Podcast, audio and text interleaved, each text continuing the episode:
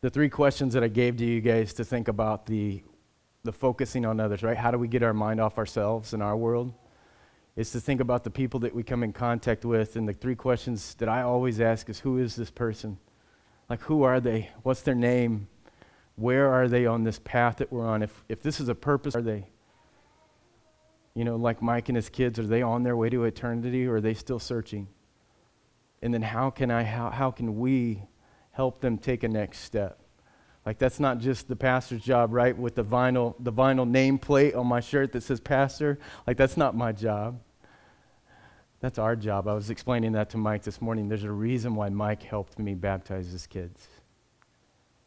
Because we're here to make disciples who make disciples. We are those of us who accepted Christ have stepped into that leadership role and said, you know what, I've got a mission. And Mike has just as much authority to baptize his kids as I do once he accepted Christ and once he said, I'm in. Proud of you, bro. I, am I'm, I'm not going to be able to stop thinking about that moment. Forgive me. John lived a life focused on purpose to point to the coming of Christ. We, we looked at John 3 29, 29 through 30. It says, Therefore, this joy of mine is now complete. He must increase, Christ, but I must decrease. See, when I focus on others and I'm leading with intentionality for what? For eternity, for what's on this earth and what's to come. You remember we talked about the definition of a leader? So I, I kind of made fun of all those leadership courses that we take and all the books we read. I, I want to give us a better definition of leadership, and that's a leader, talking about spiritual leaders Right? If we're talking about authority, God, then us, then everyone else, we're spiritual leaders. A leader is someone who walks with God, my personal walk, who works with people, who, who can work with one another to what? To accomplish a mission. Like it's there's actually a mission, a job, this thing that we're supposed to do while we're here on this earth. And a lot of us check the box and we go to church and we come through the doors and we say, I'm all good, like I'm in. And it's that's one part of it.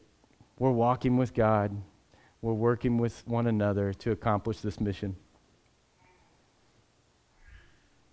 And then why was John all in on that?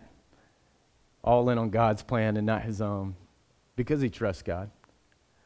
Like he just says, I, I trust you, I get it. You know, some of us has, have this high like faith in us where like I'm one of them. I was I accepted Christ as a, as a child, you know, at 10 years old, a lot like Mike's kids, young age, and I believed it. First time I heard it, like I was raised in church and I said, "I'm in." Like I believe it. I I literally didn't have any doubts. And I've tested that faith my entire life. And some of us still have questions and we're like, you know what? My faith bucket isn't that full, Larry. Like, I, I'm not like you where I'm blindly jumping in yet, and that's okay too. It's a path that we're on. John trusted God's path, his plan. Jeremiah 17, 7, 8. This is one of my favorite scriptures. It talks about this trust. It says, Blessed is the man or woman who trusts in the Lord, whose trust is the Lord. Think about that for a minute. Not just trusting in the Lord, but trust is the Lord. It's, a, it's everything.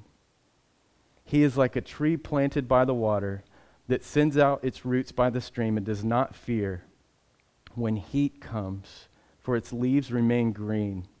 And it's not anxious in the year of the drought, for it does not cease to bear fruit.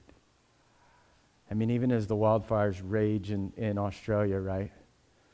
you can't wonder how many of those trees are saved, the ones that are planted by the stream, by the water.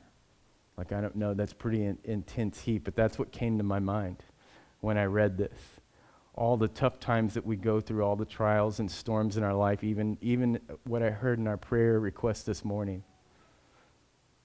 Sometimes when life gets hard, the, it'll, it'll show us real quick. I know it did for me personally Am I plugged into God's word? Am I plugged in with God's people? Because right now life is tough.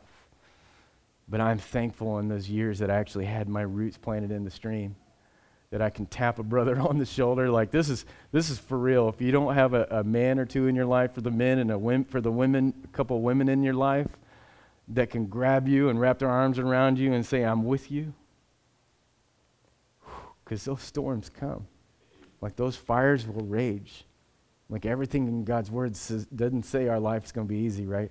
It says it's going to get hard. But what it says here is he is like a tree planted by the water that sends out the roots by the stream and does not fear. When heat comes, for its leaves remain green, and anxious in the and is not anxious in the year of the drought, for it does not cease to bear fruit. I could probably spend all day in that, but that's just kind of a recap of last week. I added a little bit extra there, but go back and listen if you didn't if you didn't catch that one. That was living with intentionality, focused on the mission. Today we're starting with a second part of this message in last full measure. And it's strategy and planning, it's a strategy forward. So, the reason why we're talking about intentionality and strategy, next week we'll be talking about tactic, tactical training, how to resist the enemy. This is all kind of military based. It's because I'm springboarding off of the story about the young man in Vietnam. Let me read it again. There's a blockbuster movie coming out. His name is William Pitsenbarger, United States Air Force pararescue. This young man, I think he was just over 20 years old and he was finishing up his, his tour of duty. And one of, their, um, one of their platoons out in the jungle were getting attacked uh, by the Vietnamese army. And his, his um, supervisor came in and asked for volunteers for men to come out and help save. So he was a pararescue guy, rappelled out of a helicopter to help save these men who were being attacked. Let me read as a recap. 21 year old Pitts, that's his nickname that the guys gave him, knew how dangerous his position was. Although as a first timer, he was in the final months of his enlistment and had already completed more than 300 rescue missions. He also knew, if they're still fogging up, Emo, I'm way too hot on this one. Kidding. He also knew that the standard procedure called for him to care for the wounded and then pull out. Yet when his sergeant was operating the hoist, was beckoning Pitts to get back in the helicopter that he had done enough. The young medic just waved them off and said, I'm staying. After about a, an hour and a half, intense fire made it impossible for the chopper to return. Pitts was on his own. He made stretchers out of saplings, splints from vines and branches, collecting weapons and ammunition from the dead. He passed them out to all the wounded soldiers even giving his own pistol to one man who was so badly hurt that he could not hold a rifle. When Pitsenbarger had done all he could, he began firing on the enemy. His sergeant had said, the sergeant that was trying to pick him up had said, it was so dark in the jungle you couldn't see your hand in front of your face. And after saving 60 men that evening in a 48 hour period, Pitts ultimately gave his life. So this is a movie that's coming out at the end of January. We'll see when it hits Kodiak, right? I'm learning about the Kodiak film schedule. it teaches patience. But Pitts gave his life. That movie's called Last Full Measure. And I love that because much like we were talking about last time, like this guy said, I'm not in this for me. Like Pitts wasn't around to receive the Medal of Honor that he ultimately got, right? His family got that. But he said, I'm not in this for me. Like, I'm giving it all for my brothers and sisters, right? I'm giving it all. And he did. So this week we're talking about a strategy forward. God does have a strategy for us. It is plain as day. It's right in His Word and a plan for us. You've got your sermon notes, um, or you can pull out your Bible, your, your real world Bible, your traditional Bible, or your digital Bible on your phone. We'll be in Psalm 16, 8 through 11 today. I, and it starts in 8. I have set the Lord always before me because he is at my right hand. I shall not be shaken. Therefore, my heart is glad and my whole being rejoices, my flesh also secure. For you will not abandon my soul to Sheol or Hades or hell. You could translate that word. Or let your Holy One see corruption. This is, this is the part we'll focus on today. You make known to me the path of life. In your presence there is fullness of joy. At your right hand are pleasures forevermore. The strategy this is the first point in your outline. This, there is a strategy to go forward for life, an intentional path given to us. Like it's intentional. It is so clear. And it's like God's strategy and his plan. There's a reason why he sent Christ. And if you look at what Christ was actually doing, if you go back and read Matthew, Mark, Luke, and John, you can see Christ was on this path. And he had very clear next steps for everyone. You remember last week we talked about everyone Christ encountered, he has something to say. He had an action step for him, for them. Go and sin mo- no more. Come and follow me. He actually had something for them to do.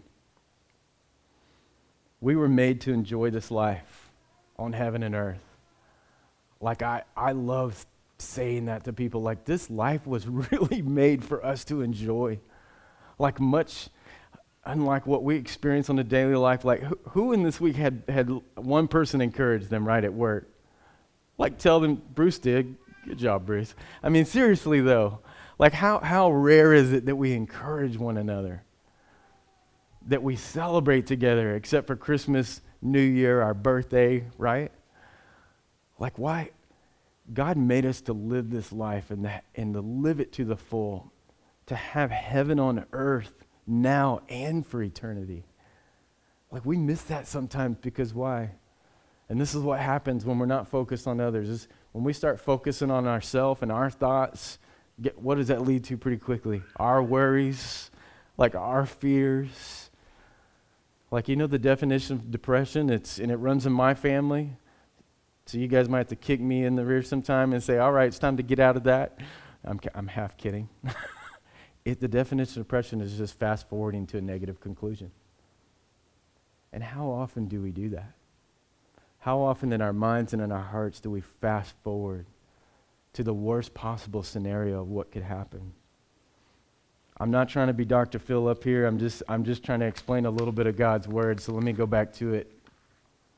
I have set the Lord always before me because he is at my right hand. I shall not be shaken.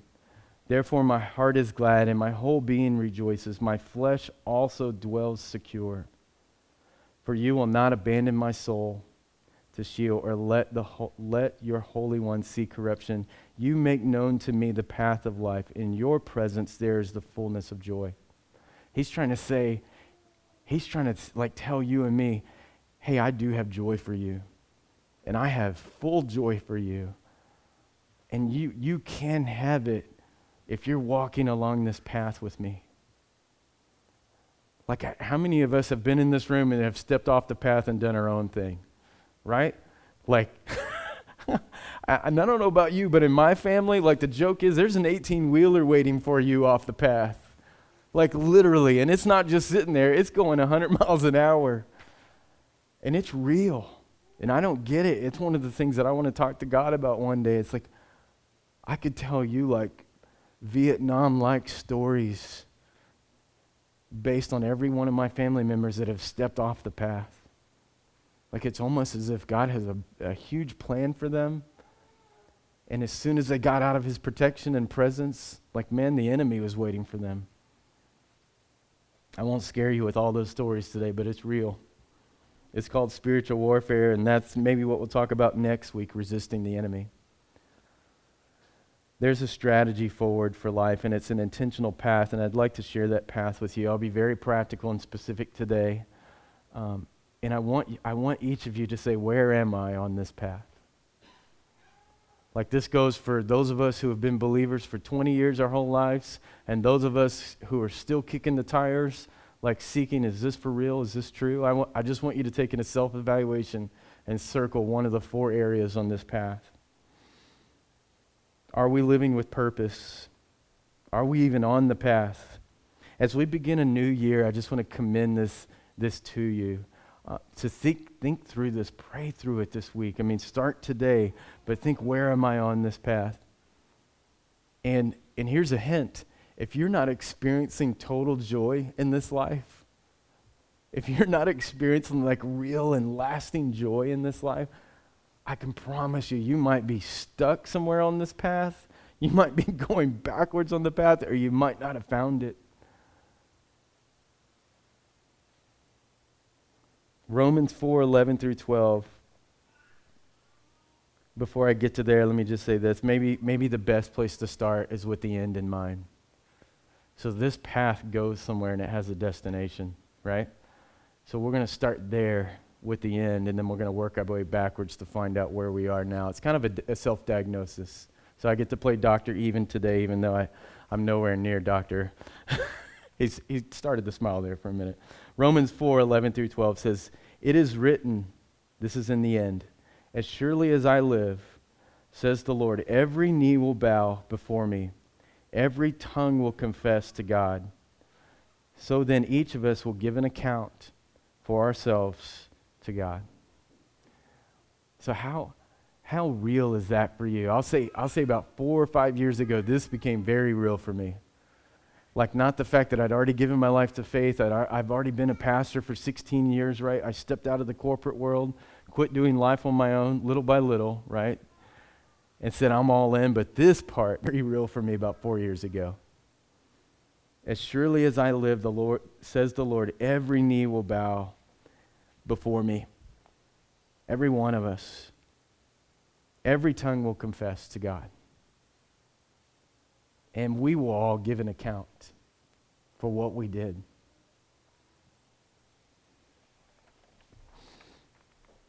You'll see there's a, there's a stair step on your uh, bulletin outline.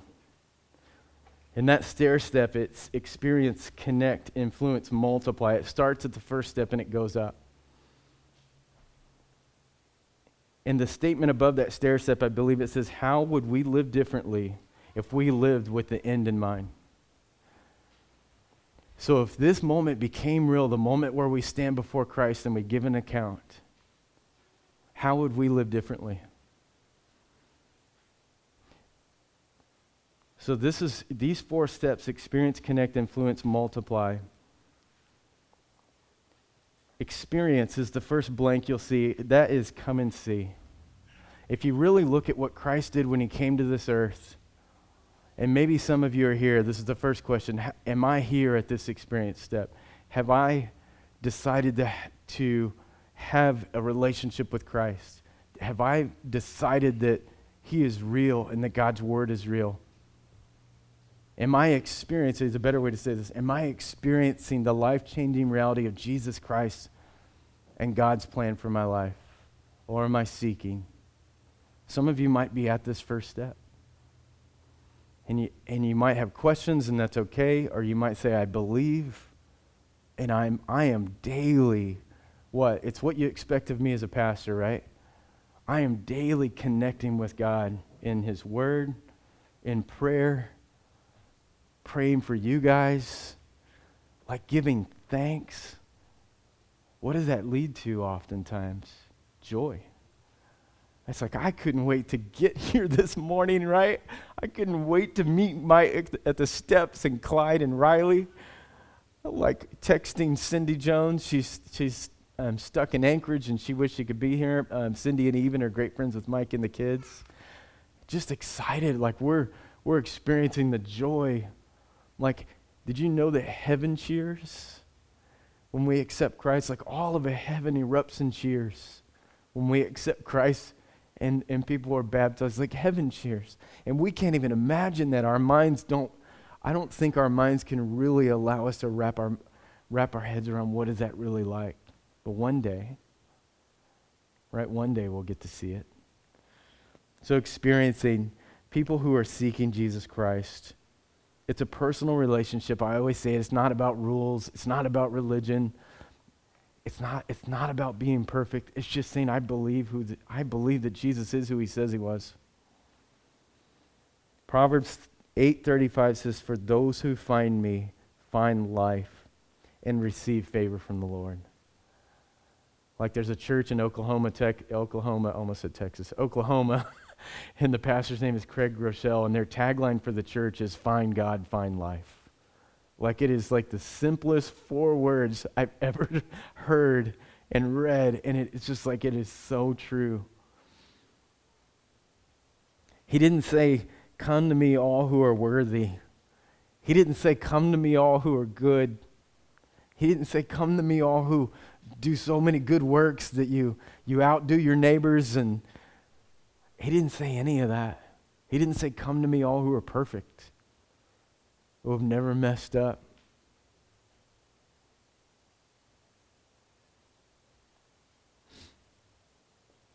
He said, Come to me, all who need my grace. Come to me, all who just want me, who want life. We weren't called to clean ourselves up. He said, Come and follow me, just as you are. Turn from your sin and follow me. We can't do anything to earn his love. Like all we can do is ask for forgiveness and say, you know what, I messed up. Like it's it's the prayer we prayed with Mike and Riley and Clyde and said, you know what, I I mess up on a daily basis. I think every time Johnny Johnny Walker prays and, and I'm around, his first thing out of his, his mouth is, Lord, forgive me. and I love that because it's like a daily, it's like a daily clean slate. Like, Lord, forgive me. So, are you experiencing Christ today? Is that you? The second one is come and follow me. So, Christ, a lot of times, he came and he, he, he basically said, Hey, I want you. I love you, and I want you to follow me. He was calling his disciples. Matthew 4:19 said it, and he said to them, "Follow me, and I will make you fishers of men." So is this you? Are you connecting? Are you connecting with His church, with God's plan, with His people? And that's like it's literally, practically speaking, it's, it's Bible study groups. It's meeting with a group of people who are heading in the right direction. Like the first part's experiencing that I'm connecting with Christ. The second part is I want to get connected into the body. Like it's, it's what I talk about. Um, I've got a few men that I could tell anything to. I could tell them the scary stuff, the dangerous stuff, and say, you know what? This is the truth about me, and I need you to pray for me. I can tell them when I'm angry about something. I can tell them when I'm struggling with a temptation. Like, I can tell them anything. And they're not going to judge me. And they're going to say, We love you, and we're going to pray for you. And we're going to hit you with a two by four if we need to to get you back on the path. Like, that's what a brother does. Same thing with women. That's what sisters do. We encourage each other. Are we connected? So here, here's the diagnosis for the church in America today. A lot of the churches in America, I'd say in the 90%, get this experience and connect part. They get that we're supposed to experience God and walk with God. They get that we're supposed to connect with others. But that but honestly that's where it stops.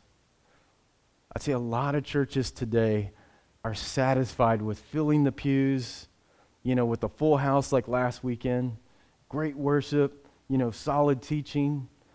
But this next part is where I think Christ really challenged each of us, his own disciples, even the Jews back then, right? He was trying to get their attention and said, guys, there's Gentiles over here. Like it's not just about us this next step. And, and if you're here, I, I am excited that you're here. And if you're not here, I'm just calling you to take a next step. Is influence is number three in your in your bullet point. Influence is come and be with me. So guess what? I'm not leaving the first two steps, right? I'm doing them. I'm experiencing God in my walk, my personal walk. I'm connecting with others, with this family, with this church, with body believers. And now I'm doing what? It's no longer about me. Now it's about the people in my presence. My question is Are there t- one, two, three, four, five? How many people in your life are you influencing? Do you have two people in your life that you're pouring into and saying, Follow me as I follow Christ? 1 Corinthians 11 1 says, Follow my example as I follow the example of Christ. So it's interesting. I'll, I'll use my, my kiddos as an example because they grew up in the church, right?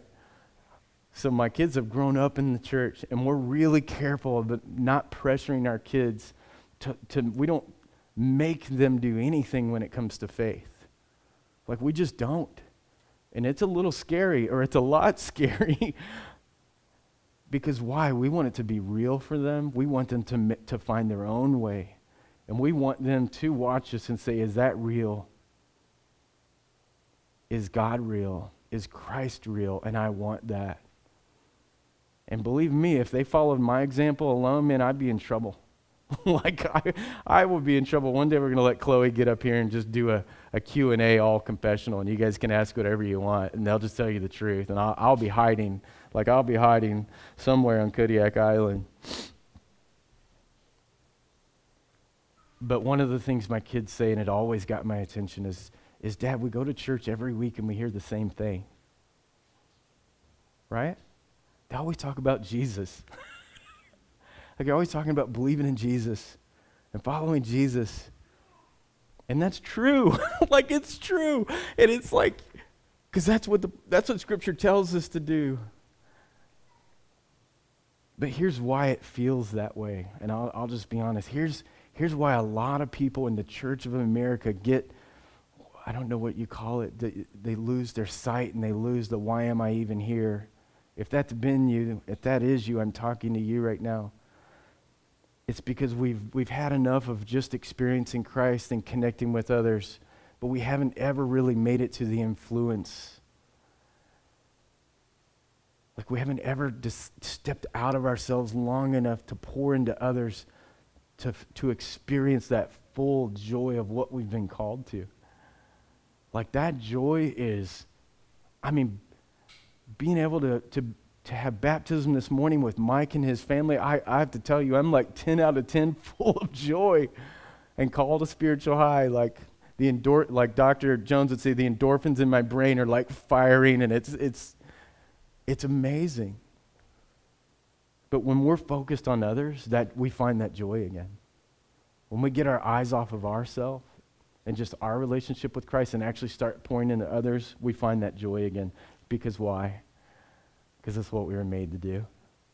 I believe the church in America would experience revival if they picked this part up again and started to influence others and make disciples and do life with each other instead of worrying about whatever it is that they worry about. So uh, I'm, I'm going to drive this point home with a story that I found this week. I'm going to try to use my glasses one more time. So we're talking about the last full measure. And we started off with a story from Vietnam. This one's a story from World War II. There's a handful of hinge moments in history June 6, 1944, or what we know as D Day, was one of those moments. On that day hung the balance of power in World War II and the fate of the world. One of the most unknown heroes of D Day was a man who never set foot on the beach in Normandy. He never commanded a single troop, he never even wore a uniform. Andrew Jackson Higgins Higgins was the man responsible for designing a small landing craft that brought the troops to the beaches on D Day. The whole strategy of war would have been different had he not had the foresight to invent that small landing craft. Higgins did it without any request from the military. So he's think I think about this dude, and it's like actually one of my favorite things to think about. This guy is sitting back in his his engineering drafting table and he's designing this thing that no one's asked him for, that no one's commanded him to do. And even, even this, in fact, he did so by pushing against the wishes of the U.S. Navy. Who, who's brave enough to do that, right? Like all of our Coast Guard guys in the room? No, I'm going to do my own thing. like, how well, how well is that going to go? At that time, the Navy was only interested in larger vessels like destroyers and battleships. They had no interest in smaller vessels, especially not the one LCVP that Higgins had in mind. But Higgins saw what the Navy could not see that after crossing the channel, the larger ships would not be able to get the troops close enough to the shore. The assault on the beaches of Normandy involved dozens of battleships, scores of destroyers, and even thousands of Higgins' boats. Tens of thousands of troops boarded thousands of Higgins' boats. It's no wonder then that 20 years later, after D Day, President Dwight Eisenhower casually told the writer Stephen Ambrose, Higgins, imagine this, our president, gave this one man credit. Higgins is the man who won the war for us. Like, I've never heard the guy's name. That's incredible to me. The title of that story is The Man Who Saved the World by Thinking Small. Think about that for a moment. Like when Christ came to this earth, he, he, he, I mean, I always say this God could have could have done two things when he sent Christ to this earth. He could have sent Christ just to wipe us all out again, like boom, like I'm done with you people, right? Like you people, and then hit the big red button, and then we're gone. Or he could have come to save us. And he, again, he could have saved all of us right then if he wanted to. More power than any atom bomb. Like he could have just saved all of us. But there's something about how he wants each of us to have a choice. He wants each of us to consider do I believe this? Do I believe in Christ? And do I want to get on with his plan and mission? So, this last step, I believe, is how we win by thinking small. I believe every church in America needs to hear this. I believe every person in this room needs to hear this. Every Christian who claims to be a Christian needs to hear this one thing. Therefore, go and make disciples. It's not a secret, it's a path and it's a purpose. The last line in your sermon notes is multiply. Go and make disciples. And how many of us in this room can say this? I am making disciples so I'm defining multiplication now. I'm planting churches. I'm sending missionaries. I got to have lunch with my new brother Mike Haynes this week, and he shared with me a little bit about what he's doing. He spent his life as a pastor. Sorry to, sorry to be Brett talking about you, Mike, but and then I learned what he's doing in, in, in these last 25 years. I say the last quarter. He is investing in a hundred pastors, a hundred churches, or, you know, I don't want to quote a number, but he's investing in scores of churches and pastors and leaders so that they can go and therefore make disciples, so that they can plant churches, so that they can send missionaries. And it's, it starts small. It's like, so I ask, who's the one person in your life that you're pouring into? Um, I say, who are the three people in your life that you're pouring into? Matthew 28, 19 through 20. I think we've used the scripture in the last 12 sermons on purpose. Therefore, go and make disciples, baptizing them in the name of the Father and the Son and the Holy Spirit, teaching them to obey everything I have commanded you. And surely I will be with you always. So here's some quick math as I wrap up. Let me wrap up on a fun note multiplication. If three people in our church discipled three people this next year, year two, we'd have what? Nine. Nine disciples. Year three, we'd have 27. Year four, we'd have 81 disciples. Fast forward to year nine, year eight, I'd say we can make a pretty good dent in Kodiak Island. Year eight is 6,561. That's eight years. What's, what's the tenure of a pastor? You know, 10 years, 15 years, 20 years, 25? In eight years, we could impact almost 7,000 people. That's, only, that's just if three people in this room decided to take this seriously. Isn't that mind blowing? I think we might be able to make a dent in Alaska if three people in the 23 churches on our island, if only three people out of the 23 churches on our island discipled, in year five we had reached 17,000 people. Five years. That's impact. That's the power of multiplication. And that's what Christ has called us to. And I'm super passionate about it. Like, I'll, I'll wrap up with this. If each one of you looks at, am I experiencing Christ and God's love? Have I, have I decided that I'm in and I've accepted Christ and I've been baptized? If that's you, you you've made it through the experience. And I want to invite those of you who have not said I'm in yet. Like, come talk with me or talk with a few of the men and women in our church. We'd love to talk with you about that. Or are you connecting Have you connected with a, a group of people, with a couple brothers, a couple sisters in a Bible study, or just something for encouragement for you, or in serving within the church? Are you influencing? Have you decided it's no longer just about me? It's no longer about the thing that I care about, it's about you. It's about the others in my life. Or this last part, and I've already said it, and I've scared probably everybody in our church about it. And I mean, I would love to see us plant churches across Alaska, you know, across the United States, the lower 48. I would love to, and I've already had two or three people say, I, I'll put me on that plan. Like, I want to talk more about it. Like, I, in, in five years, our church could have could launch three churches together because people are taking this seriously. It's, it's really clear. But let me wrap up with this. I'm going to make it simple again. God loves you right where you are.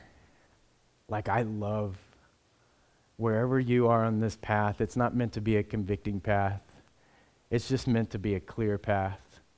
Like one of my favorite pastors used to always say, Hey, when you come through these doors, you might not always like what I say, but at least you'll understand and it'll be clear, right? Amen? like next week, we get to talk about resisting the enemy, like how to, how to avoid landmines, like temptation. Like we're, we're going to talk about some real stuff, so I'll try to keep it PG 13. Um, but, but there's a little warning and disclaimer if you if you're not ready for your kids to, to talk about temptation, then then um, we'll allow you time to, to have them leave the room. Um, but we're going to be talking about what it means to resist the enemy, so that we don't get distracted while we're on this path together. Right? Yeah. I started. We started with baptism, so let me end with the significance of that. Um, a woman in our church sent me an article this week, and it was about God's grace, and it was Terry Terry Johnson.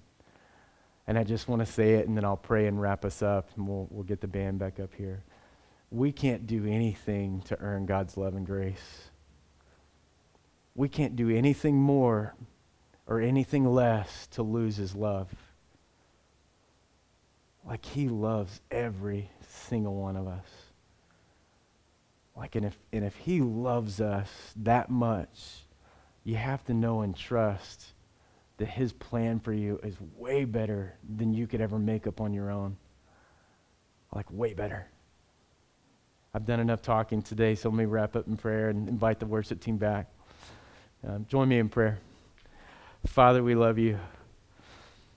God, I, I am so thankful uh, for Mike and his family who, who decided we're in.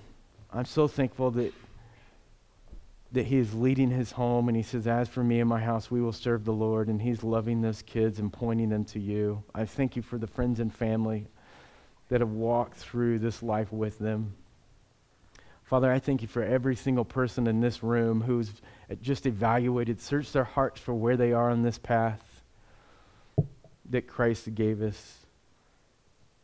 And I, I, I, I just, Father, I thank you in advance how you're going to get every single one of our attention to make yourself real to us, to show us that, that this is the only way to have a full life, full of joy. We love you.